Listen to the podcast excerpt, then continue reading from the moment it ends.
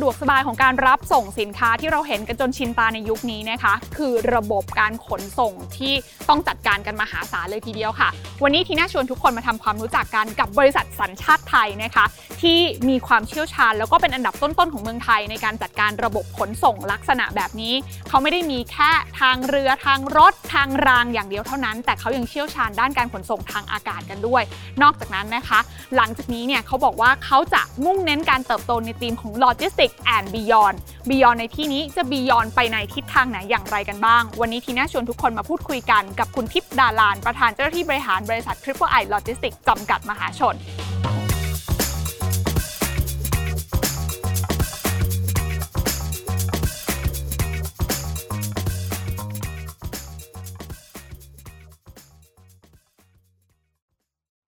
อยากให้คุณทิพย์เล่า background ให้ฟังก่อนได้ไหมคะพอเข้าใจว่าคุณทิพย์เนี่ยเรียกว่า born to be มาอยู่ในสายธุรกิจโลจิสติกส์เนี่ยตั้งแต่สมัยแบบเลือกเรียนมาแล้วอืมแสดงว่าตอนนั้นน่ะคุณทิพย์เห็นโอกาสว่าเฮ้ยโลจิสติกส์มันต้องแบบบูมแน่ๆตอนนั้นเห็นอะไรและคิดยังไงถึงมาเลือกเรียนสายนี้คะตอนนั้นอยู่ในคณะพาณิชยศาสตร์และการบัญชีก็มีสาขาเยอะอ่า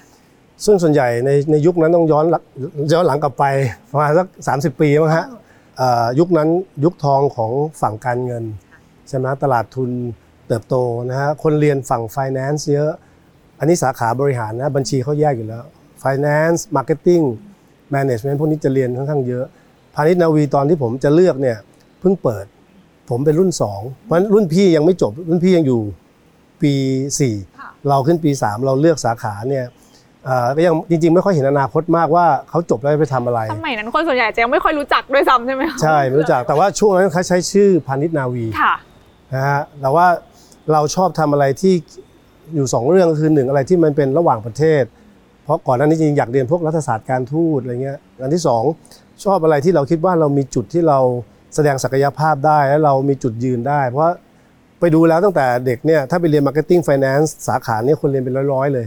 สาขาที่ผมเรียนเนี่ยมีอยู่สักไม่ถึง 20 คน ผมคิดว่าไอ้ตรงเนี้ยเราอาจจะเกิดได้อ่าเพราะว่าเราสโคปค่ะคู่แข่งมาตั้งแต่แรกแล้วอ่าอ่าอะไรแบบเนี้ยประมาณนี้อ่าแล้วก็รู้สึกว่าวิชาที่เรียนมันน่าสนใจมันใหม่อ่าเรียนระหว่างประเทศเรียนกฎหมาย การขนส่งทางทะเลระหว่างประเทศ การประกันภัยระหว่างประเทศ การค้าระหว่างประเทศ อันนี้มันค่อนข้างจะชอบคิดว่าเข้าทางเราก็เลยเลือกเรียนอันนี้อืมแล้วพอไปฝึกงานเนี่ยยิ่งเห็นภาพค่ะนะครับ ฝึกงานก็เห็นภาพว่าเอ้ย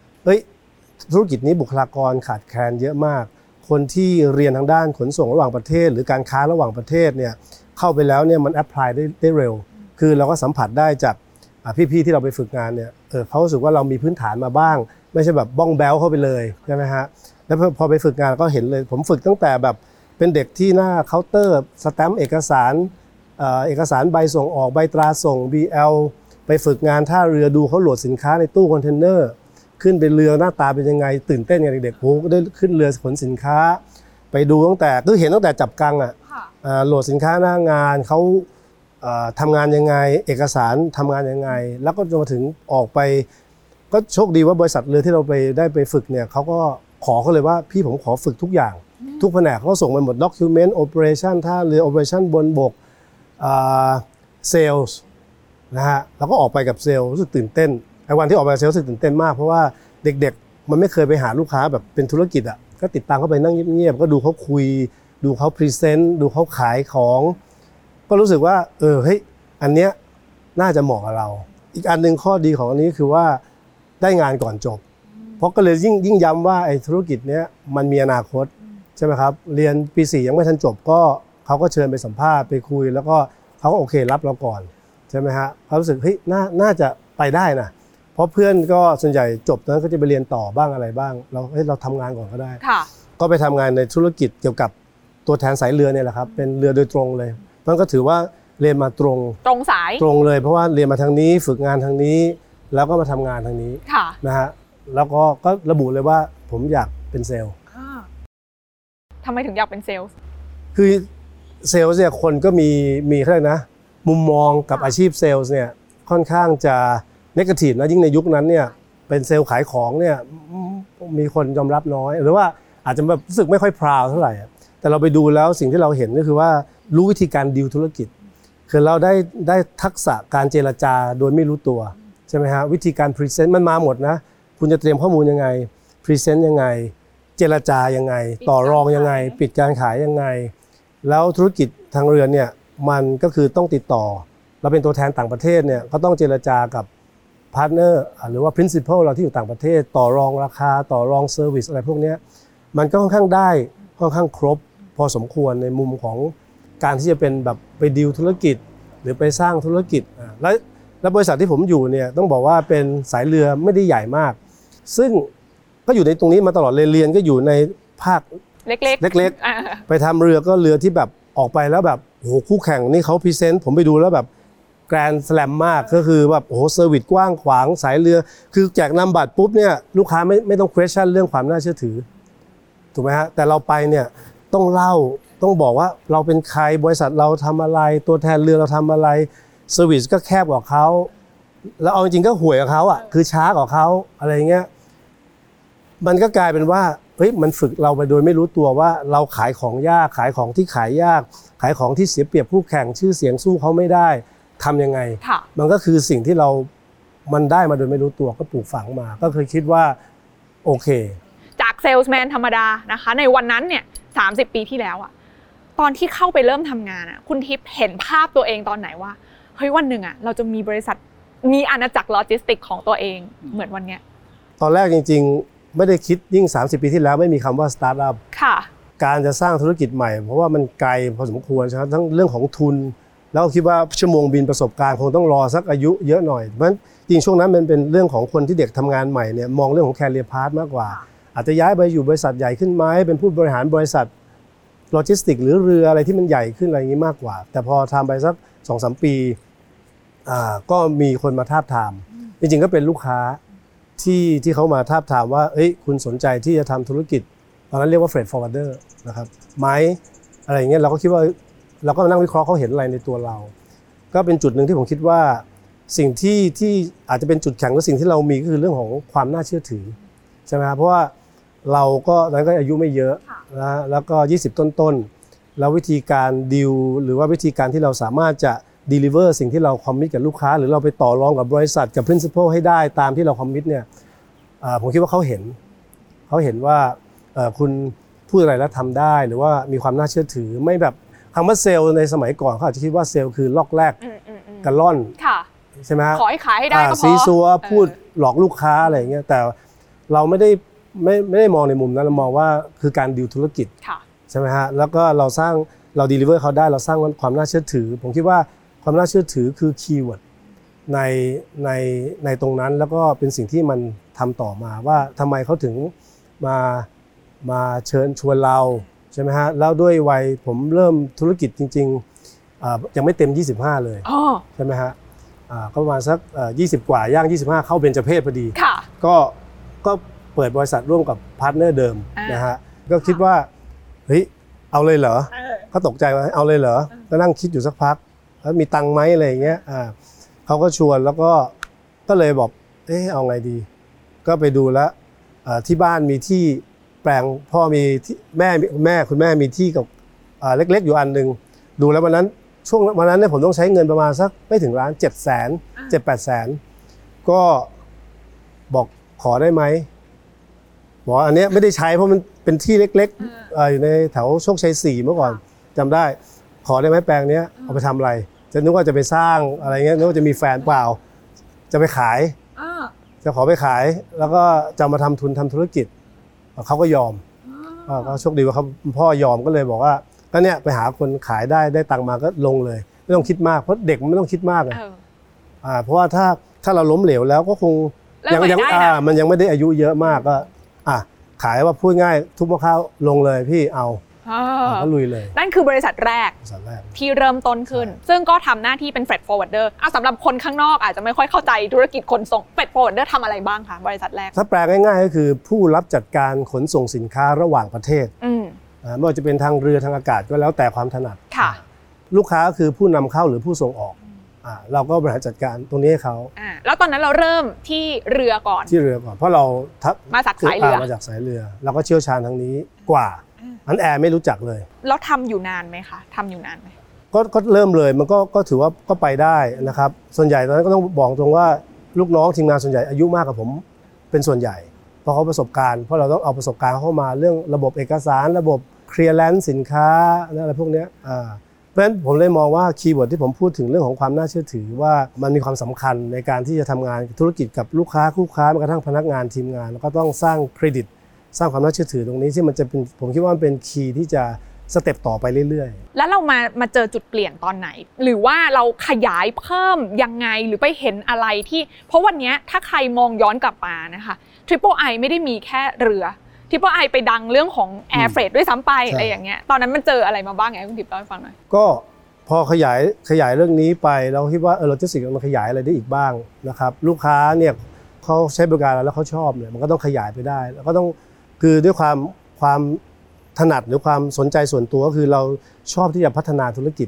ไปเรื่อยไปเรื่อยๆ ไม่ชอบอยู่กับที่นะของเก่าที่ทำแล้วเนี่ยพยายามจะให้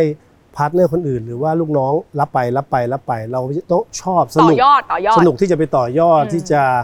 ที่จะไปดิวธุรกิจอืมไปขยายงานค่ะนะครับกับลูกค้ากับ partner อ่าอันนี้คือความถนัดอืมอ่าเราก็เอนจอยที่ทำแบบนี้อ่าอ่าแล้วก็ขยายว่าเออทางเรือแล้ว ทำขยายรถขยายทางอากาศได้ไหมขยายเนี่ย warehouse นี่ก็เริ่มจากเริ่มจากศูนย์จากเฮ้ย warehouse ทำยังไงนะเอาเอาสินค้าเขามูลค่าปีหนึ่งอาจจะเป็นร้อยเป็นพันล้านเนี่ยเอามาเก็บไว้ทำยังไงอืมอันนี้ก็เริ่มเริ่มจาก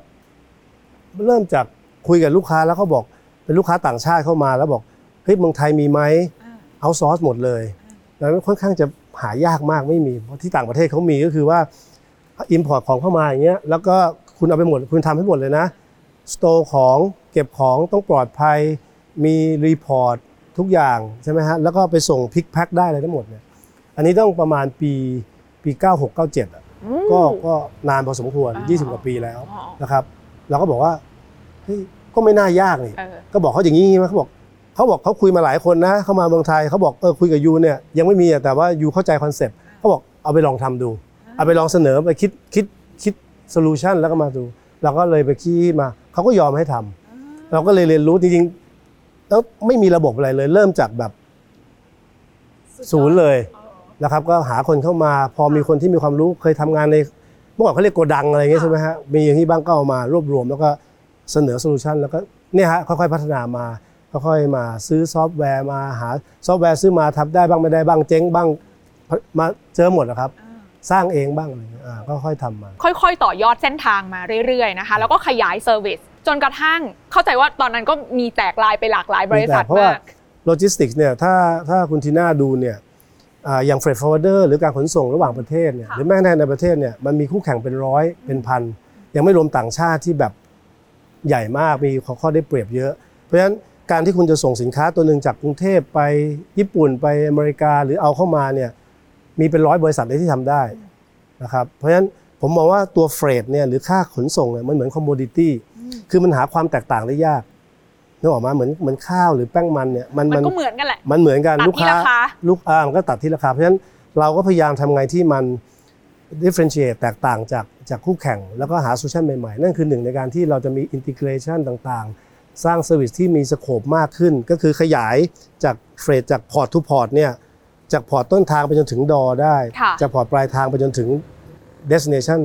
door to door ได้ แล้วระหว่างทางมันมีอะไรบ้างมี pick pack พวกนี้ก็จะ cover หมด กระบวนการพิธีการศุลกากร หน่วยงานเกี่ยวกับออยหน่วยราชการที่เกี่ยวข้องพวกนี้ก็จะเป็นโฟล์ทั้งหมดที่ที่ที่ทำเสร็จแล้วตัวสินค้าเองเราก็แตกไปเรื่องของเอ่อความเชี่ยวชาญเฉพาะด้าน ค่ะ เช่นเคมีคอล อืม เราก็ถือว่าเป็นเจ้าแรก ค่ะ เจ้าแรก ๆ แล้วกันที่ทำว่าสินค้าอย่างเงี้ย มันเก็บคนยังไงก็ได้ อันนี้มีอีกครั้งหนึ่งที่ที่อาจจะยังไม่มีโอกาสไปดูนะครับ อันนั้นก็จะจะใหญ่กว่านี้นั้นอันนั้นรวมๆแล้วเกือบ 30,000 ประมาณ 30,000 กว่าตารางเมตรแล้ว30,000แพลเลตอันนั้นเป็น chemical หมดเลย เป็นสินค้าทั้งอันตรายและไม่อันตราย มันก็จะมีความยากแล้วว่าสินค้าติดไฟง่ายค่ะนะจุดวาบไฟอุณหภูมิเท่าไหร่ สินค้า toxic สินค้าสารระเหยเป็นพิษ ที่มีข่าวไฟไหม้อ่าโรงงานอุตสาหกรรมอะไรพวกค่ะเนี้ย อันนี้จะมีความเชี่ยวชาญเฉพาะสินค้าตัวไหนวางกับตัวไหนได้ ตัวไหนวางด้วยกันไม่ได้ เพราะมันจะ sparkอะไรแบบเนี้ย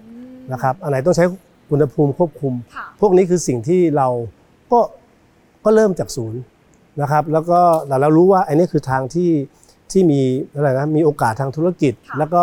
ลูกค้าที่เป็นอุตสาหกรรมเนี่ยที่เป็นต้องการความดูแลพิเศษเนี่ยเยอะมาก เพราะไม่ว่าจะเป็นสินสินค้าอุตสาหกรรม auto part อิเล็กทรอนิกส์ garment textile พวกนี้จะใช้เคมีในการผลิตทั้งนั้นค่ะแล้วก็จะมีกลุ่มลูกค้าที่ขายเคมีพันหรือสินค้าที่เป็นของที่ต้องดูแลเป็นพิเศษ อันเนี้ยกระบวนการทำงานก็จะคนละแบบค่ะ แน่นอนว่าความใหญ่ที่เกิดขึ้นของกิจการที่เติบโตมาเนี่ยนะคะทำให้มีจุดเปลี่ยนสำคัญหนึ่งก็คือการตัดสินใจเข้ามาระดมทุนในตลาดหลักทรัพย์ เมื่อปีประมาณ 60 60 60นะคะ ตอนนั้นเนี่ยอะไรที่ทำให้คุณทิพย์คิดว่า เฮ้ยมันใช่เวลาละเราต้องเข้าตลาดละ ก็เรื่องของที่บอกว่าเราสนุกกับการที่จะขยายธุรกิจแล้วคิดว่าต้องสร้างให้มันค่อนข้างจะยั่งยืนแล้วก็ไปได้ เพราะว่าถ้าดูแล้วธุรกิจเนี้ยเราไม่มีสินค้าที่จับต้องได้ มันคือคน skill ประสบการณ์ connection relationship ต่างๆ network เพราะฉะนั้นไอ้ตรงเนี้ยแล้วคู่คู่แข่งส่วนใหญ่เนี่ยพอพอมันเปิดขึ้นเยอะๆเนี่ยบริษัทข้ามชาติ บริษัทสัญชาติจะเป็นญี่ปุ่นจีน หรือยุโรปตะวันตกเนี่ยเยอะมาก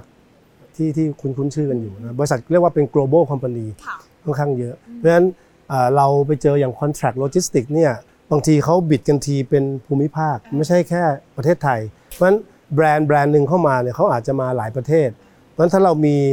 มีธุรกิจธุรกรรมอยู่แค่ประเทศไทยเนี่ยการที่จะไปสู้กับเขาเวลาทำ bidding ทำอะไรเนี่ยเราก็จะเสียเปรียบ เพราะเขามาทีเอ้ยคุณต้องมีทั้งสิงคโปร์เวียดนามมาเลอะไรอย่างนี้นะ ไอเนี่ยคือสิ่งที่เราคิดว่าทุนเราคงสู้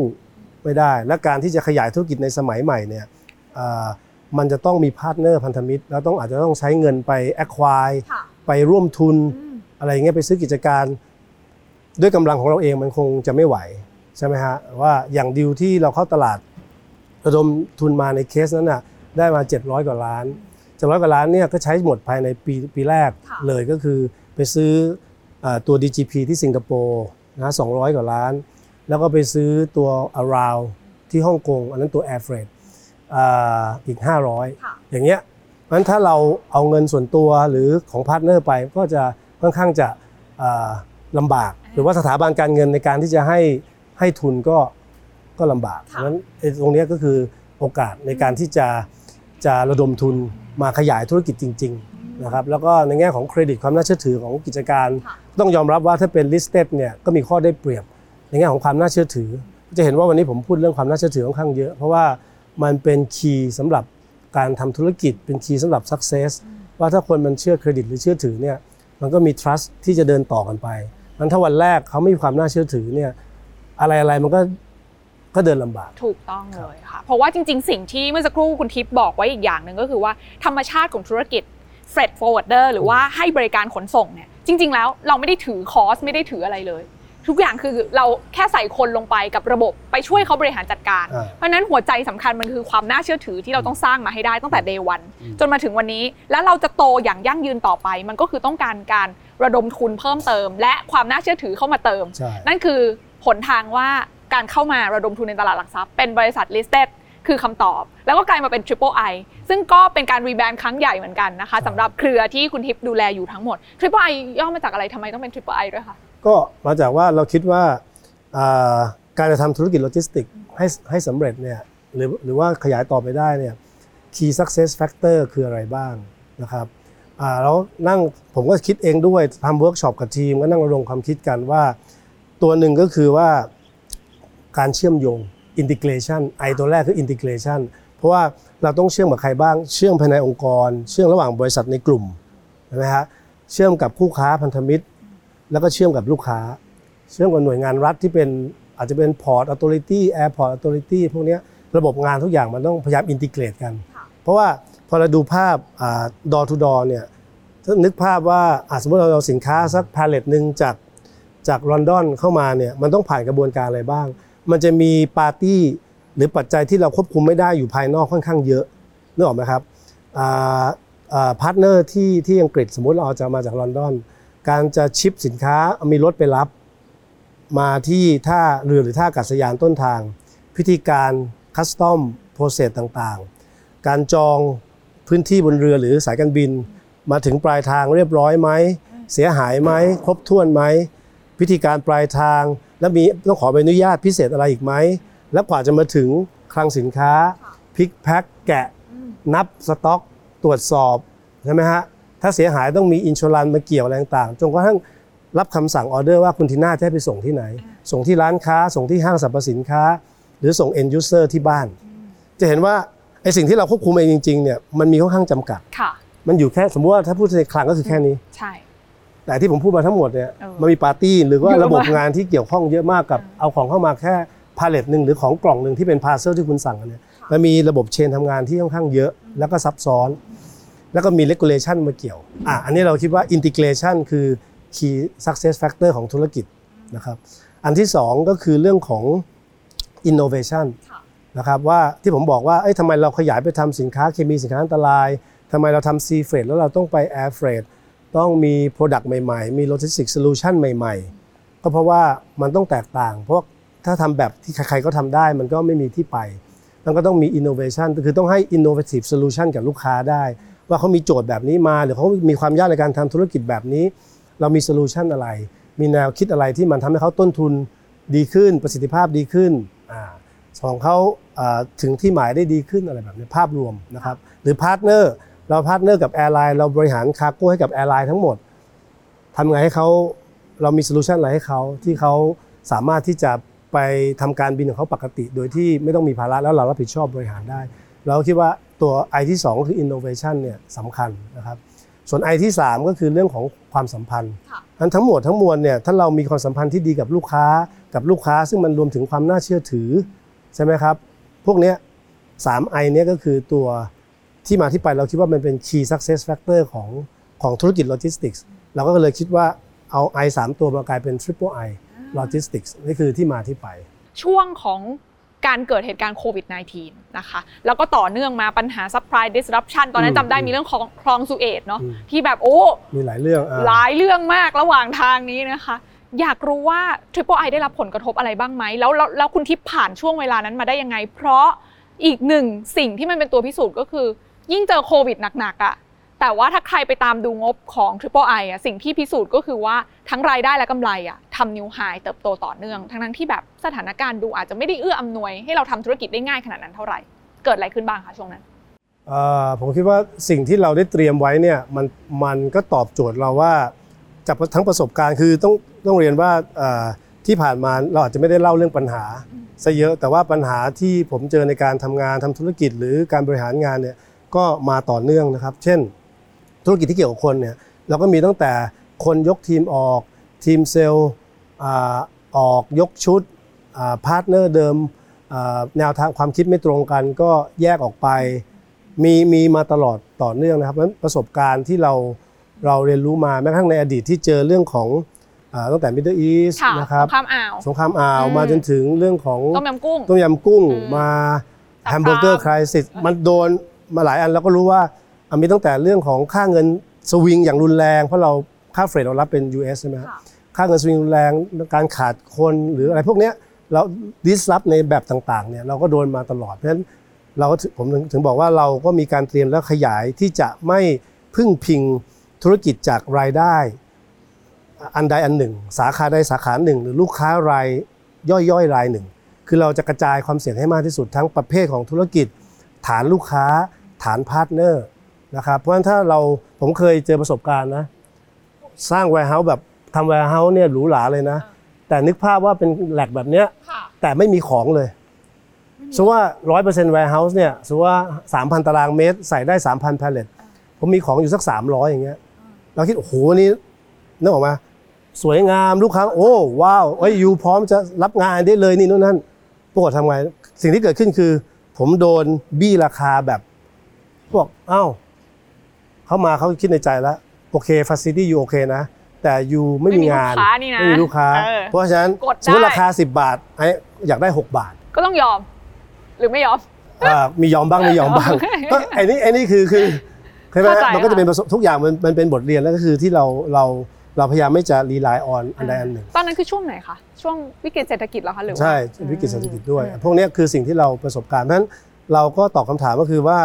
เราเรียนรู้พวกนี้มาตลอด นะครับที่จะไม่ rely on อันใดอันหนึ่งมากเกินไปนะครับถึงต้องพัฒนาไม่หยุดนะครับที่จะที่จะเติบโตขึ้นไปอ่านี่นี่คือภาพที่ที่เกิดขึ้น ตอนนี้ Triple I มีกี่ธุรกิจแล้วสัดส่วนรายได้นี่เป็นยังไงบ้างคะคุณทิพย์ถ้าเป็นตัว core business ก่อน เรามี 4 BU นะครับอืมขนส่งทางอากาศค่ะนะครับขนส่งทางเรืออมซึ่งตอนนี้บวก inland ไปด้วยก็จะเป็นอ่าเรื่องของทางรางที่ค่ะเราพยายามจะพัฒนา ตัว chemical logistics นะครับแล้วก็ logistics management นะครับขนส่งในประเทศกับระหว่างประเทศ ก็จะมี 4 อันหลัก แล้วก็เป็นตัว new business นะฮะเป็น business development ที่เรากำลังทำขึ้นมานะครับตัว air freight เนี่ยในตัว core BU เดิมเนี่ย air freight จะแชร์ประมาณสัก 50%นะครับ50%ที่แล้วก็รองมาก็ chemical ประมาณ 25นะครับอีก 20 กว่าเปอร์เซ็นต์ก็จะเป็นแบ่งระหว่าง logistic management กับทางเรือนะครับภาพคร่าวๆนี้ แล้วก็ของใหม่ค่ะของใหม่ก็จะโตแบบ inorganic นะครับแล้วก็พัฒนาธุรกิจใหม่ๆนะครับที่เราคุยกันเรื่องของการจะ go regional การเป็นตัวแทนสายการบินนะครับครั้งเข้าไป acquire อันเนี้ยเราตั้งเป้าเลยว่าผมตั้งเป้าว่าภายใน 2 ปีเนี่ยตัวธุรกิจใหม่ทั้งหมดเนี่ยจะต้อง contribute ถึง 50%ของทั้งกลุ่มนะคือเขาชอบอะไรที่มัน challenge เลยค่ะนะครับ New Business ในที่นี้ยังมีอะไรที่มันยังไม่ได้อยู่ในอีก 4 ตัวนี้ หรือเป็นตัวที่ต่อยอดมาจาก 4 ตัวนี้ส่วนใหญ่ก็จะเป็นการต่อยอดนะครับแล้วก็อ่า ตอนนี้เรามีธีมในเรื่องของการเติบโตว่า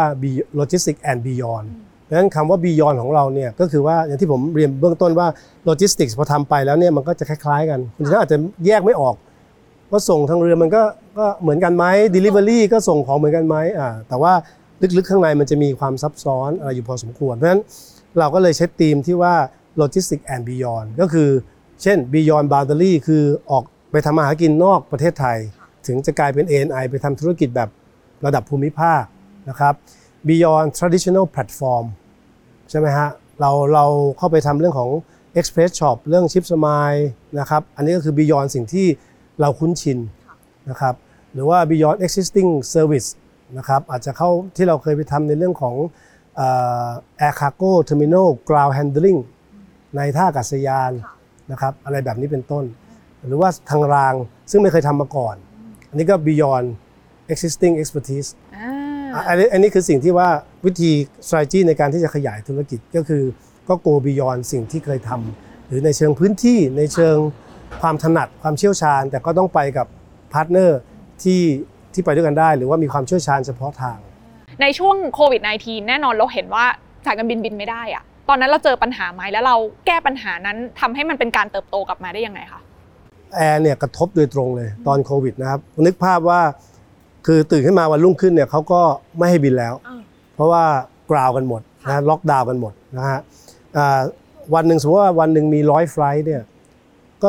เหลือแบบไม่ถึง 5 flightอ่าเรามี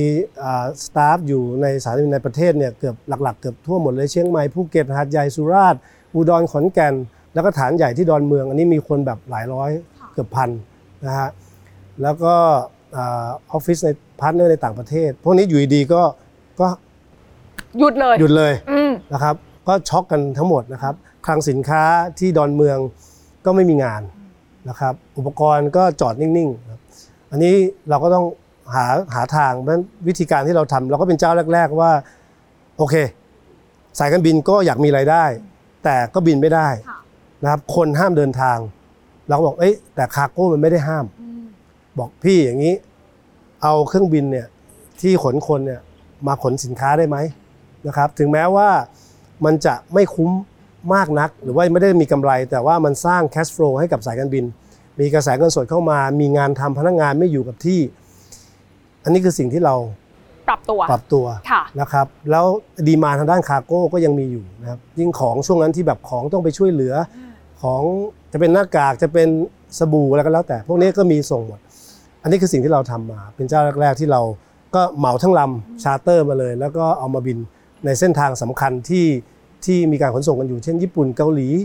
จีนอะไรอย่างเงี้ยครับซึ่งส่วนนี้เนี่ยหลักๆ แล้ว partner ที่เราเปิดเผยก็คือแอร์เอเชียแต่เราก็ยังทำงานควบคู่กับสายการบินอื่นๆด้วยใช่ไหมคะคือคือแอร์เอเชียเป็น partner เจ้าเจ้าแรกที่เราได้ทำในเรื่องของเอ่อ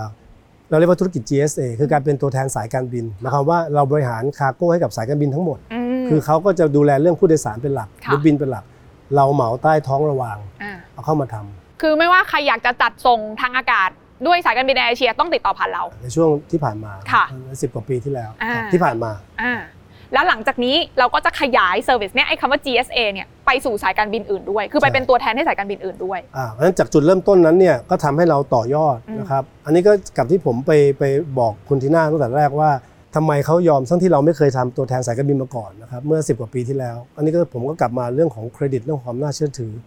ว่าเราทำให้เขาเชื่อได้ว่าเราสามารถจะคอมมิตและสร้างรายได้ที่ชัดเจนให้กับเขาได้ในแต่ละปี อันนี้คือสิ่งที่เราทำนะแล้วก็ต่อยอดไปกับสายการบินอื่น อันนี้ก็ผมเองก็สนุกมากกับกับการพัฒนาอันนี้ค่ะนะครับแล้วแล้วพอดีประเทศไทยเนี่ยมีข้อได้เปรียบก็คือว่า ถ้าเทียบกับทางเรือเนี่ยการที่ให้ประเทศไทยเป็นฮับเนี่ยทางอากาศเนี่ย เรามีข้อได้เปรียบมากกว่าในเรื่องของภูมิประเทศ แล้วสายการบินเนี่ยในในอาเซียนเนี่ยมีไทยกับสิงคโปร์ที่แข่งกันสูสี ถ้าทางเรือเนี่ยเราเราห่างกับสิงคโปร์หลายหลายขั้นมากค่ะนะครับ แต่ถ้าทางอากาศเนี่ยมันไม่เยอะแกลบไม่เยอะ แล้วก็มีสายการบินที่ใช้ไทยด้วยความเป็นภูมิประเทศได้เปรียบเนี่ย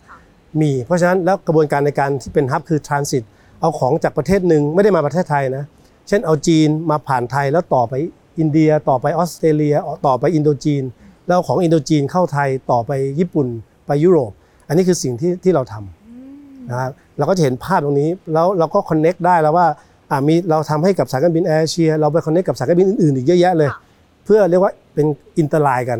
เพราะแอร์เอเชียไม่ได้บินไปทั่วทั้งหมดนะเราก็จับอันนี้มาต่อยอดกับสายการบินอื่น แล้ว connect เราก็ใช้ตอนนั้นเราก็ใช้แอร์เชียเป็นเรียกว่า feeder airline ค่ะเพราะสายการบินอื่นเนี่ยเข้าไทยแต่ไม่ได้เข้าอินโดจีน ทั้งหมดไม่เข้าเวียดนามเขมรอะไรแบบเนี้ยนี่คือสิ่งที่เราทำแล้วก็ขยายต่อยอดจนกระทั่งอ่ารู้จักกับพาร์ทเนอร์รู้จักกับสายการบินอื่นมากขึ้นก็เล p เ e เซนต์มากขึ้น จนกระทั่งที่เราไปที่ผมเรียนว่าเราเข้าตลาดค่ะก็เป็นหนึ่งในแผนที่เราไป acquire บริษัทที่ฮ่องกงค่ะนะฮะก็จะมีออฟฟิศค่อยๆมีออฟฟิศเกือบอีก 5-6 ที่ในเอเชียแล้ว แล้วก็ตัวแทนสายการบินต้อง 10 กว่าสายการบินแล้วทีเดียวเลย อันนี้ก็เป็นสิ่งที่แนวทางในการขยายธุรกิจค่ะ แล้วเราก็จะรวมเอากรุ๊ปเนี้ยนะคะ ก็คือเป็นอีกหนึ่งบริษัทที่จะ spin off ออกมา แล้วก็มี plan ที่จะเข้ามา IPO ด้วยใช่ไหมคะ ครับตัวนี้คือ ANI ใช่นะคะ plan ตอนนี้เป็นยังไงบ้างแล้วคะตัว ANI เนี่ยก็คือ Asia Network International ก็คือเรามี vision เลยว่าเราต้องการจะเป็นไม่ต้องการเป็นแค่บริษัทคนไทย ต้องการจะเป็น Asian company นะครับคือมีเป็นบริษัทระดับภูมิภาค แล้วก็มีผลประกอบการจากบริษัทในภูมิภาคเนี่ยมากกว่าในเมืองไทยด้วยซ้ำ นะครับอย่าง ANI เนี่ยมี performance อยู่ในภูมิภาคเนี่ยอ่า70%กว่า ในเมืองไทยแค่20-30%นะครับเราต้องเอากรุ๊ปเนี้ยแล้วก็ใช้บริษัทแม่ในเมืองไทยเนี่ยนะแล้วก็ list ในเซ็ตอืมนะนี่คือแผนค่ะนะครับก็ตั้งเป้าว่าอ่าถ้ากรตกรุณาเนี่ยเราก็เราก็จะน่าจะไฟลิ่งได้ไอพีโอได้สิ้นปีหรืออย่างช้าก็ต้นปีหน้าอะไรอย่างเงี้ยก็ก็นั่นคือนี่นี่คือ คือแผนที่ที่จะทำโอ้โห นี่คืออีกหนึ่งการต่อยอดสำหรับธุรกิจ Air Freight นะคะ ซึ่งก็จะแยกไอตัว ANI ออกมานะคะ เป็นอีกหนึ่งการเติบโตครั้งใหม่สำหรับในเครือของ Triple I Logistics นั่นเอง ทีนี้ในกลุ่มของ Triple I เนี่ยเรารวมทั้งเรื่องของทางบก แล้วก็ระบบรางเข้ามาด้วย ซึ่งจริงระบบรางถือว่าเป็นเรื่องเรื่องใหญ่ของบ้านเราที่ก่อนหน้านี้อาจจะไม่ค่อยชัดมากนะ แต่ว่าหลังจากนี้โอกาสในกลุ่มนี้มันเป็นยังไงบ้างคะ อันนี้เราจับตามองมาเป็นสักสองสมปีแล้วนะครับ แล้วก็ช่วงโควิดเนี่ยที่ล็อกดาวน์เราก็เตรียมการตรงนี้ค่อนข้างเยอะ แล้วเราก็มองว่าอันนี้คือ potential จริง ๆ ที่จะ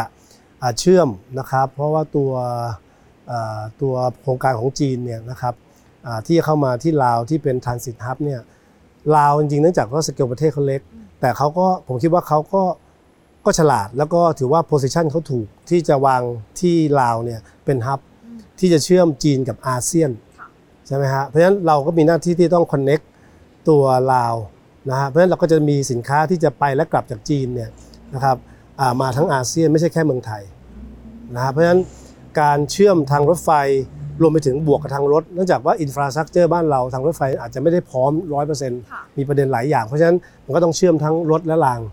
เข้าด้วยกันนะครับก็เป็น inland transport ที่จะเชื่อมจีนลาวแล้วก็อาเซียน เพราะฉะนั้นเราก็มองภาพตรงนี้ คู่แข่งในตลาดบ้านเราก็ดูเยอะอยู่เหมือนกัน ความแตกต่างของ Triple I คืออะไรคะก็ความเชี่ยวชาญในเรื่องการขนส่งระหว่างประเทศ การมี network ที่ค่อนข้างพร้อมค่ะอยู่แล้วนะครับแล้วเรื่องของมัลติโมด l คือมีความสามารถในการ handle การขนส่งต่อเนื่องแบบหลายรูปแบบ คือทั้งราง ทั้งอากาศ ทั้งเรือ ทั้งรถ พวกนี้คือสิ่งที่เราเรามีระบบหรือมีความเข้าใจในตัวธุรกิจอยู่แล้ว เพียงแต่ว่าอ่ารางมันใหม่กับทุกคนแหละครับ มันไม่ใช่ใหม่เฉพาะเราค่ะ นะระดับประเทศก็ใหม่ ระดับผู้ประกอบการเอง หรือเจ้าของสินค้าเองที่จะใช้เป็น user เนี่ยก็ใหม่ เพราะฉะนั้นทุกคนมันใหม่หมดนะฮะอ่าแต่เรามองว่านี่คือโอกาสค่ะที่ที่ที่จะมา แล้วมันก็จะมาแทนบางส่วนในเรื่องของของการขนส่งทางรถ ผ่านแดนที่เป็น cross border truck อืมแล้วรถไฟเนี่ยมันก็จะเข้ามาเข้ามา replace บางส่วนอ่า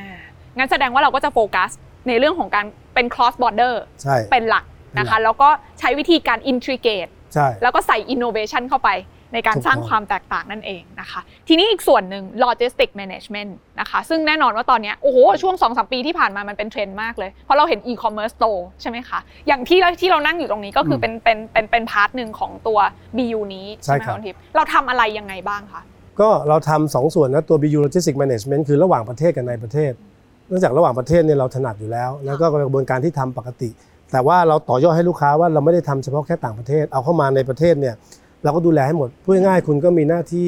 ขายสินค้าไปหลังบ้านก็ตัวโลจิสติกก็ outsource ให้เราทำทั้งหมดนะซึ่งปัจจุบันก็อาจจะเรียกเป็น fulfillment สำหรับธุรกิจ e-commerce ค่ะซึ่งเรามีจับกับพาร์ทเนอร์เราพยายามจะให้บริการที่มากกว่าโลจิสติกส์นะฮะที่เราเรียกว่า e-commerce enabler ค่ะนะครับก็คือทำไงให้ลูกค้าเนี่ยขายของออนไลน์ หรือทางด้าน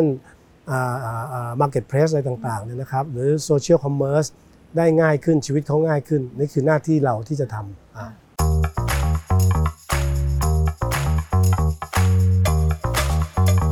พื้นที่ตรงเนี้ยค่ะ ครับใน warehouse เนี่ยเราสำหรับ logistic management อย่างเดียวเลย ใช่ คือหมายความว่าเราเป็นส่วนไหนของแบบการค้าขายออนไลน์ อยากให้คุณทิพย์เล่าให้ฟังนิดนึงค่ะอะ ก็จริงๆออนไลน์มีได้ทั้งในประเทศและระหว่างประเทศอืมนะครับ อันนี้ก็จะเป็นส่วนที่ ที่ผมเล่าให้ฟังว่าเป็น door to door ทั้งหมดตั้งแต่ค่ะต้นทางถึงปลายทางอะนี่หลังจากที่ส่วนใหญ่เนี่ยอ่าเอาเข้ามา inbound เข้ามาเนี่ยนี่เพราะนี่เอาของเข้ามาเก็บค่ะก็จะมีทั้งมาจากในในประเทศไทยอ่าหรือมาจากซัพพลายเออร์ต่างประเทศนะฮะหลังจากผ่านกระบวนการต่างๆ มาแล้วมาถึงคลังเนี่ยเราก็เริ่มตั้งแต่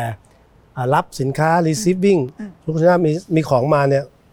นะอ่าอยู่ที่ออฟฟิศถูกไหมฮะค่ะก็อยากรู้ว่า สมมติใส่ปิกอัพมาอืมหรือหรือรถหัวลากมาเนี่ยค่ะในในคอนเทนเนอร์นั้นๆเนี่ยของตามเอกสารที่มาครบถ้วนถูกต้องอืมตรวจเช็คอืมมีของบุบสลายไหมอืมมีตั้งแต่ถ่ายรูปสแกนทุกอย่างทำให้หมดอ่านะฮะแล้วก็มาเก็บไว้แล้วก็ดู report ว่าอะวันนี้มี shipment เข้ามาอ่า item ต่างๆ ครบไหม SKU ตรงไหมสีเสื้อไซส์ทุกอย่างตรงทุกอย่างครบหมดอะก็จบกระบวนการค่ะแล้วก็อยู่ในสต็อกที่พร้อมที่จะขายอืมนะขายไปส่งที่ไหนอะไรต่างๆ ก็ทำไปอ่านะ แล้วเราก็จะมีเรื่องของการระบบ sorting ระบบ conveyor belt อ่าอ่าในการที่จะ sort ว่าสมมติในกล่องหนึ่งเนี่ยค่ะตัวอย่างเลยถ้า complicate อย่าง cosmetic แต่จริงๆถ้า cosmetic บางส่วนอยู่ในห้องแอร์ก็จะมีอีกอีกอีกอีกส่วนหนึ่งนะฮะอืมอันเนี้ยอาจจะว่าเช่นมันมีตั้งแต่ลูกค้าแยกไหมอะว่ากล่องนี้ลิปสติกอย่างเดียวค่ะกล่องนี้ครีมสำหรับทาหน้าอ่าอ่าอันนี้เป็นไอบราวอะไรก็แล้วแต่อ่าผมไม่รู้หรือว่าบางเจ้าบอกกล่องเนี้ยผสมหมดเลย 20 อย่าง อ่ามันความยากมันก็ซับซ้อนก็ต่างกันแล้วว่าเราก็มานั่งซอสแบ่งให้เพื่อที่จะไปจัดส่งต่อถูกเพราะว่าเวลาส่งส่งออเดอร์ให้ลูกค้าอ่าของของคุณทีน่าอีกทีเนี่ยค่ะออเดอร์นั้นนะเขาอาจลูกค้าอาจจะมิกซ์หมดเลยอ่าฉันสั่งลิปสติกสองแท่งอ่าไอ้นี่สองอันไอ้นี่เสื้อด้วยอะไรด้วย มันก็ต้องทำให้หมดอ่าโอเคยังไม่รวมถึงว่าส่งแล้วเกิดลูกค้าสั่งผิดอืมของไม่มีจะอืมแก้ปัญหายังไงอะไรอืมแบบมันก็ต้องรวมกันทั้งหมดอ่าค่อนข้างจะลงรายละเอียดอ่าค่อนข้างเยอะ นั่นคือเรื่องของ fulfillment ที่ใช่เราให้บริการใช่นะคะแต่ว่าในขณะเดียวกันสำหรับที่เนี่ยที่เนี่ยคือคลังที่เรารับจัดเก็บสินค้าด้วยด้วยคือลูกค้าบางคนอาจจะไม่ได้ซื้อทั้ง service อ่าซื้อแค่การจัดเก็บจัดส่งก็ได้เหมือนกันได้ราะเราแบบ tailor-made อะหมดเพราะถ้ากับสมมติเมนูมีตั้งแต่1 ถึงสิบเนี่ยค่ะคุณอาจจะเลือก1 ถึงสิบก็ได้อ่าหรือจะเอาตรงกลางแค่3ถึง7ก็ได้อ่า1ถึง6ก็ได้ได้หมดอ่าก็แล้วแต่ว่าเราก็ customize ให้หมดอ่าที่ผมเรียนว่ามันกระบวนการตั้งแต่ต้นจนจบอืมม ก็จะเอาชิ้นไหนก็ได้ค่ะเพราะฉะนั้นจริง ๆ แล้วอะเราไม่ได้แบบอยู่ในธุรกิจโลจิสติกที่แบบแข่งขันกันดุเดือด เพราะนั่นคือปลายน้ำอืมก็คือเป็น last mile delivery อะไรพวกนั้นอันอ๋อนั้นอะไม่ดุเดือดไม่จริงไม่แต่เราอยู่ทั้ง chain เลย แล้วแต่ว่าอยู่ตรงไหน ต้องเรียนว่าอันนี้เราเรียกว่าเป็น logistic solution มากกว่าอ่าดั้งเดิมที่เรามองว่าค่ะคุยกับลูกค้าโจทย์คุณคืออะไรอ่าปัญหาคุณคืออะไร ความยากคุณคืออะไร คุณเน้นต้นทุนอืมคุณเน้นประสิทธิภาพคุณภาพอืมอ่าหรือลูกค้าคุณมักมีปัญหา หรือว่าค่ะโดนอยู่แบบไม่มีทำไม่เป็นบางคน เดี๋ยวนี้แม่ค้าพ่อค้าออนไลน์เยอะอืมอ่าอ่าผู้ประกอบการใหม่ ๆ เยอะเขาขายของเก่งหาอืมของเก่งอืมแต่เขาทำหลังบ้านไม่เป็นอือะมเอ้ย manage inventory ยังไงอะค่ะงงอ่าเราทำให้ได้ อ่า ต้องจ้างคนแล้วคนจะขโมยของไหมเออนับของเป็นเปล่าอ่า สต็อกตรงจริงเปล่าอะไรอย่างเงี้ยาจัดส่งยังไงทำยังไงถึงถูกต้นทุนอ่าอ่าแล้วอย่างนี้รูปแบบรายได้ที่เป็น business model เราในในพาร์ทที่เป็น logistics ครับ management เรารับเป็นอะไรคะเป็น transaction หรือเป็น service หรือได้หมดเลยก็เป็น transaction เป็นประเภทของ service อืมชาร์จต่อชิ้นก็ได้ค่ะชาร์จต่อ value ก็ได้ว่าอ่า invoice เดือนหนึ่งเท่าไหร่ เราชาร์จ x เปอร์เซ็นต์อ่าของมูลค่ายอดขายต่อเดือนค่ะก็ได้อ่าเอาที่ลูกค้าสะดวกเลยเราสามารถจัดได้หมดอ่าลูกค้าบางคนบอกไม่ต้องการว่าเฮ้ย storage เท่านี้ต่อ pallet นะค่ะแล้วเดี๋ยวค่าเอาของลงจากรถขึ้นลงค่าแรงเท่านี้เขาอาจจะงงอ่าเขาอาจจะเหมาไปเลยว่าอ่า ชั้นยอดขายอืมเดือนละ 10 ล้านอ่าร้อยล้าน อยากมีรถสิคอร์ไม่เกิน x เปอร์เซ็นต์ทำได้ไหมอืมแล้วไอ้ x เปอร์เซ็นต์เนี่ย cover อะไรบ้างอะไรบ้างอืมทีเดียวเลยอือ่ามแล้วเราก็มาดูว่าเราทำแล้วกำไรหรือเปล่าถูกถูกไหมถูกก็มาบแต่ริอันหารนี้มัจันดการข้อดีคือสมมุติว่าคนที่ที่หน้าขายของอะค่ะอยู่ดีจะมาเช่าคลังแบบเป็นหลายพันตารางเมตรอ่าก็ไม่คุ้มมันอะก็ไม่คุ้มคุณอืมอาจจะมีของซึ่งจริงสมมติของคุณแวลูเยอะค่ะคุณมีแค่แถวเดียวเนี่ยสัก10พาเลตเนี่ย อ่าพาเลตหนึ่งสมมติว่าพาเลตละเป็นล้านอ่า เครื่องสำอางอย่าลืมว่าของผู้หญิงเออมันแบรนด์แพง กระปุกเดียวบางทีเป็นหมื่นถูกป่ะฮะหรือถูกถูก5,000อย่างเงี้ย อ่าบางทีเราเก็บสโตร์รูมเนี่ยนะแค่ 50 ตารางเมตรเนี่ยของข้างในแบบ200 ล้าน โอ้โหนึกออกไหม นึกออก มันต้องมีเรื่องอินชูรันเรื่องความรับผิดชอบอ่าค่ะพวกเนี้ยครับลูกค้าก็ต้องก็ต้องเข้าใจ nature ของตัวเอง อ่าอย่างนี้ตัวแบบอย่างธุรกิจ warehouse พวกเนี้ยค่ะ คือโอเคนอกเหนือจากอันนี้แสดงว่าเราอะมี infrastructure พร้อม อืม เพราะฉะนั้นลูกค้าจะเข้ามา ใช้ service ก็ได้ก็ได้ใช่ไหมคุณคะจะเอาแพลเลตเดียวคุณจะเอาสโตร์รูมคุณอ่าต้องมีแอร์คอนไหมอ่าอ่าเป็น chill หรือเป็นได้เราก็เราก็พร้อมที่จะทำให้อ่าอย่างเวลาที่เราแบบคำนวณว่าเฮ้ยเนี่ยอย่างเงี้ยมันจะมันจะคุ้มสำหรับเราไหมในการแบบลงทุนสร้างเป็น warehouse ของอืมเราเองอะไรเงี้ยค่ะ คือเราเราเราประเมินจากตรงไหนทิศทางที่มันจะเป็นส่วนที่บอกว่าเออมันมันมันน่าคุ้มทุนน่าลงทุนอะไรเงี้ยก็ต้องเป็นไซส์ก็ต้องมีฐานลูกค้าที่เราค่อยๆบิวมาตั้งแต่อืมแรก คงมาเปิด ทีเดียวแบบ 5,000 3,000 ตารางเมตรไม่ได้อาจจะเริ่มสัก 500 หรือพันซึ่งเราทำมาหลายปีแล้วค่ะอะแล้วก็พัฒนาต่อมาอืมเพราะฉะนั้นลูกค้าก็จะรู้ว่าอ่าถ้าเขาไปไป stand alone เช่าตัวเองเลยแค่ร้อยสามร้อยห้าร้อยมันอาจจะไม่คุ้ม แล้วของบางอย่างก็มีซีซันค่ะใช้เป็นซีซัน a ลก็มีอืมหรือมีงานมีแค่ช่วงหนักๆ แค่กลางเดือนปลายเดือนอืมระหว่างวันเนี้ยอ่าวันสมมติเจ็ดวันเนี่ยมีของ ต้องทำงานแค่ 2 วันอืมที่เหลือมันก็ว่างพนักงานก็แบบไม่ได้ใช้เต็มที่เอาซอสดีกว่า เอาซอสดีกว่า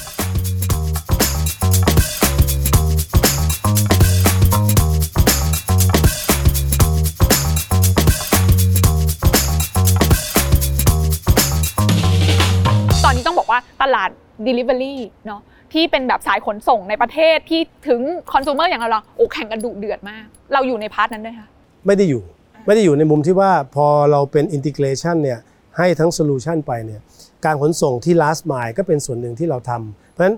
ลูกค้าเราจะใส่จะเป็น B2B ค่ะหรือ B2B2C อืมก็จะเป็นกลุ่มลูกค้า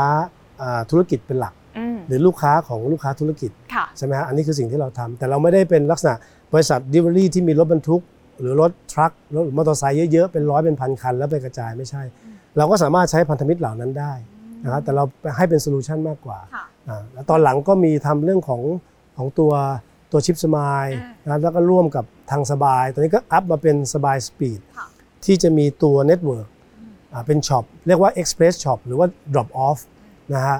อ่าตอนนี้เราก็มีหมื่นกว่าสาขาโอ้ทั่วประเทศอ๋อนะครับ ก็คือเอา shop พวกเนี้ยขายให้กับ Delivery ได้ทุกแบรนด์ เรา welcome ทุกแบรนด์ โอ้แต่แปลกอันนี้ถามเป็นความรู้ค่ะ เพราะว่าตอนเนี้ยูเซอร์ในฐานะคอน sumer จะรู้สึกว่าไอ้ร้านส่งพัสดุพวกเนี้ยเกือบเกือบจะเท่าแบบ convenience store แล้วนะคะ มันเยอะมาก แต่ว่ามันแต่ละแบรนด์ไม่เหมือนกันใช่ไหมคะอืมแต่ว่าของ Chips Mile จะเป็นร้านที่รวมทุกแบรนด์เป็น multiple เป็น multiple แล้ว แล้วสำหรับคอน sumer ทั่วไปหรือพ่อค้าแม่ขายคือเข้าไปแล้วเราทำอะไรให้เขาเราแนะนำเขาไหมคะว่าใช้แบรนด์นี้ดีกว่า หรืออะไรอย่างนี้เหมาะสมกับของคุณมากกว่าถูกอันนั้นก็มีทั้งแนะนำมีทั้งลูกค้าเปรียบเทียบได้เองว่าอ่ามากับเราเนี่ยหรือ Shipsmile เนี่ยคุณเลือกได้หลาย ๆ แบรนด์มากที่มีอยู่ในตลาดอืมนะครับอันนั้นคือสิ่งที่ลูกค้าสามารถเปรียบเทียบได้เลยว่า ตารางเดินรถ match ไหมราคาโอเคไหมประประเภทของ service โอเคไหมนะครับรวมไปถึงว่าเรา add value ต่างๆ เข้าไปเยอะ เพื่อให้ช่องทางในการทำธุรกิจของแฟรนไชส์เนี่ยมันมากค่ะเรื่อง counter service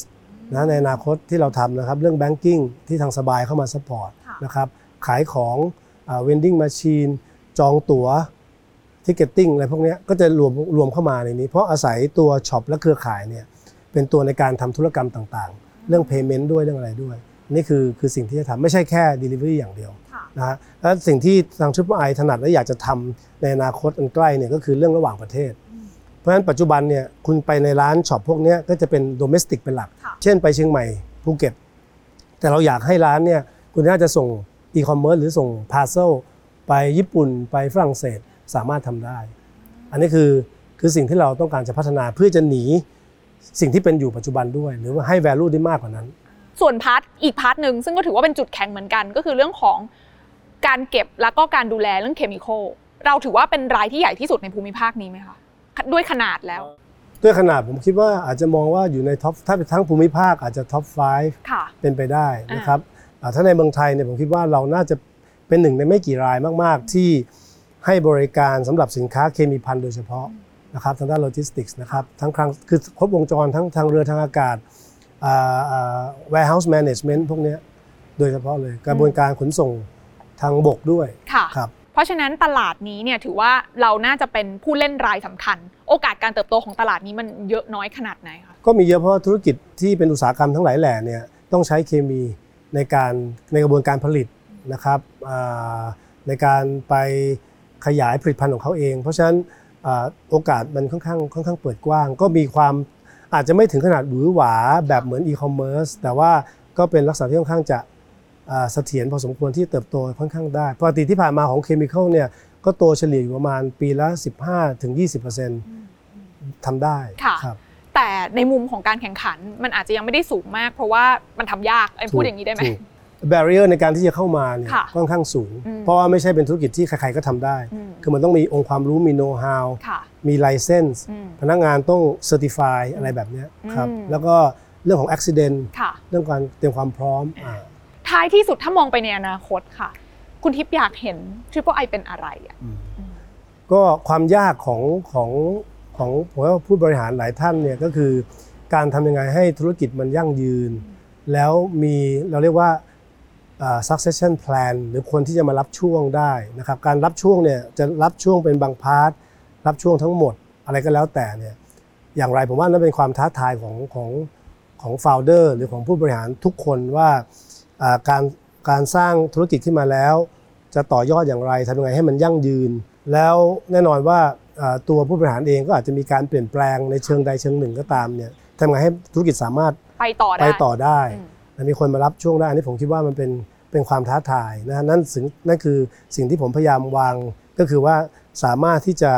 ธุรกิจตัว Triple I เนี่ยมีหลาย ๆ ส่วนที่เราไม่ต้องพึ่งพิงอันใดอันหนึ่งค่ะเพราะว่า ผมผมมองในเรื่องของไซเคิลอยู่แล้วว่ามันเป็นเรื่องธรรมชาติ ธุรกิจมีขึ้นมีลงนะครับเหมือนเหมือนเรา performance ก็มีขึ้นมีลงค่ะเพราะฉะนั้นถ้า BU นี้ปีนี้มันเป็นขาลงอาจจะมี BU อื่น เป็นขาขึ้นมาช่วยประคองนะครับอย่าง Air Freight ที่อยู่ดีก็เจอ disrupt แบบหยุดเลยหยุดเลยเออมันทำไมเราสามารถโตได้ค่ะแล้วก็ไปได้นะครับ อันนี้คือสิ่งที่เราพยายามกันทั้งวางวางตรงนี้ไว้อืมเพราะฉะนั้นพยายามมองเป็นพอร์ตภาพใหญ่ ของ Triple I หลังจากนี้ว่าเป็น Logistics and Beyond ที่แท้จริงอืมก็คือเรามีการกระจายความเสี่ยงไปในหลากหลายโหนดของธุรกิจที่จะมาทำให้ธุรกิจมันเติบโตอย่างยั่งยืนได้ รวมถึงไม่ rely on ธุรกิจแค่ประเทศไทยใช่ไหมฮะค่ะเพราะฉะนั้นเราก็พยายามทำในหลาย ๆ มิติว่าการทั้งกระจายความเสี่ยงโอกาสทางธุรกิจเนี่ยพยายามมองหลาย ๆ มิติ ทั้งประเภทของธุรกิจโลจิสติกส์โหมดต่าง ๆ นะครับ รูปแบบคือมิติในเรื่องของประเภทของการขนส่ง ประเภทของ service ประเภทของตัวสินค้าเอง เช่น chemical ทั่วไป อีกหน่อยจะมีตัว pharma คือ cold chain pharmaหรืออาหารที่ก็จะมีความเชี่ยวชาญต่างหากอันนี้ก็คือเป็นมิติที่แตกแล้วแล้วพื้นที่ทำมาหากินก็ไม่ใช่กรุงเทพ ไม่ใช่แค่ประเทศไทย แต่ทั้งเอเชีย ถ้าสมมติเอกเอกเคสของเอเชียสำเร็จ เราก็อาจจะมีโอกาสที่จะขยายไปนอกเอเชียได้อีกเป็น international เพราะฉะนั้นอันนี่ก็จะเป็นการทำธุรกิจมันจะค่อยๆกับเพื่อนมันภาพที่เรามองก็ต้องเป็นภาพแบบนี้ อยากให้คุณทิพย์ทิ้งท้ายค่ะว่าสำหรับหลาย ๆ คนที่ฟังเรื่องราวของคุณทิพย์มาจะรู้สึกว่าโหว้าวมากเลยอะตลอด 30 ปีที่ผ่านมา จากเส้นทางของเซลส์แมนธรรมดาธรรมดา จนวันนี้เป็นเจ้าของอาณาจักร Triple I Logistics ขนาดนี้เนี่ยนะคะคุณทิพย์คิดว่าอะไรคือจุดสำคัญที่สุดที่ทำให้คุณทิพย์เติบโตอย่างรวดเร็วในช่วงเวลา 30 ปีที่ผ่านมาจนมามีวันนี้ได้ค่ะอืมก็ผมคิดว่าจุดที่ผมเรียนเลย keyword มันก็คือเรื่องของความน่าเชื่อถือนะครับ ที่ที่เราเราทำแล้วก็ทำให้ partner ลูกค้าต่างๆเนี่ยยอมรับนะฮะแล้วก็สามารถเติบโตทำธุรกิจร่วมกันต่อไปได้ระยะยาวนะครับแล้วก็เรื่องของคนที่ที่ trust ในที่นี้ในความน่าเชื่อถือที่นี้เนี่ยรวมถึงทีมงานพนักงานนะครับ partner ที่ที่ให้ความไว้วางใจหรือในความเชื่อใจเราที่จะทำงานร่วมกันไปนะครับอันนี้ผมคิดว่ามันก็เป็น keyword นะที่ที่จะทำได้แล้วก็ drive อันหนึ่งผมคิดว่าเราก็ที่ที่เรียนว่ามาจากเรียนก็เรียนสาขาเล็ก ๆทำก็ชอบอะไรที่มัน challenge แล้วก็ทำให้ในตัวเล็กๆเนี่ยมันสามารถมีกำลังวังชา มีกล้ามเนื้อที่จะต่อสู้กับยักษ์ใหญ่ได้นะครับ ภาพแล้วก็มันก็เป็นความความต้องการเป็น passion แล้วก็เป็นความภูมิใจถ้าเราสามารถทำให้บริษัทไทยเนี่ยสามารถที่จะเป็นที่ยอมรับในระดับสากลได้ มีลูกค้าที่เป็นลูกค้าระดับชาติ partner ระดับ global นะฮะแล้วก็ขยายไปในภูมิภาคได้ อันนี้ก็ก็เป็นสิ่งที่เหมือนเป็น passion ที่เราอยากจะทำ อืมเหนื่อยไหมคะบริหารจัดการเวลายังไงอะกว่าแบบดูแบบโอ้โหวุ่นวายมากต้องวิ่งหา partner ใหม่ๆตลอดใส่เวลาพูดให้ดูเหมือนวุ่นวาย เอ่อก็ก็ทีมงานคนครับก็ค่ะก็โชคดีก็มี partner ที่เก่งๆ ดีๆ แล้วก็ก็มีศักยภาพที่จะดูแลรับผิดชอบงานต่างๆไปได้นะครับนี่เราก็ ทำให้เราสามารถที่จะมุ่งเน้นการขยายธุรกิจให้ให้เติบโตได้ครับ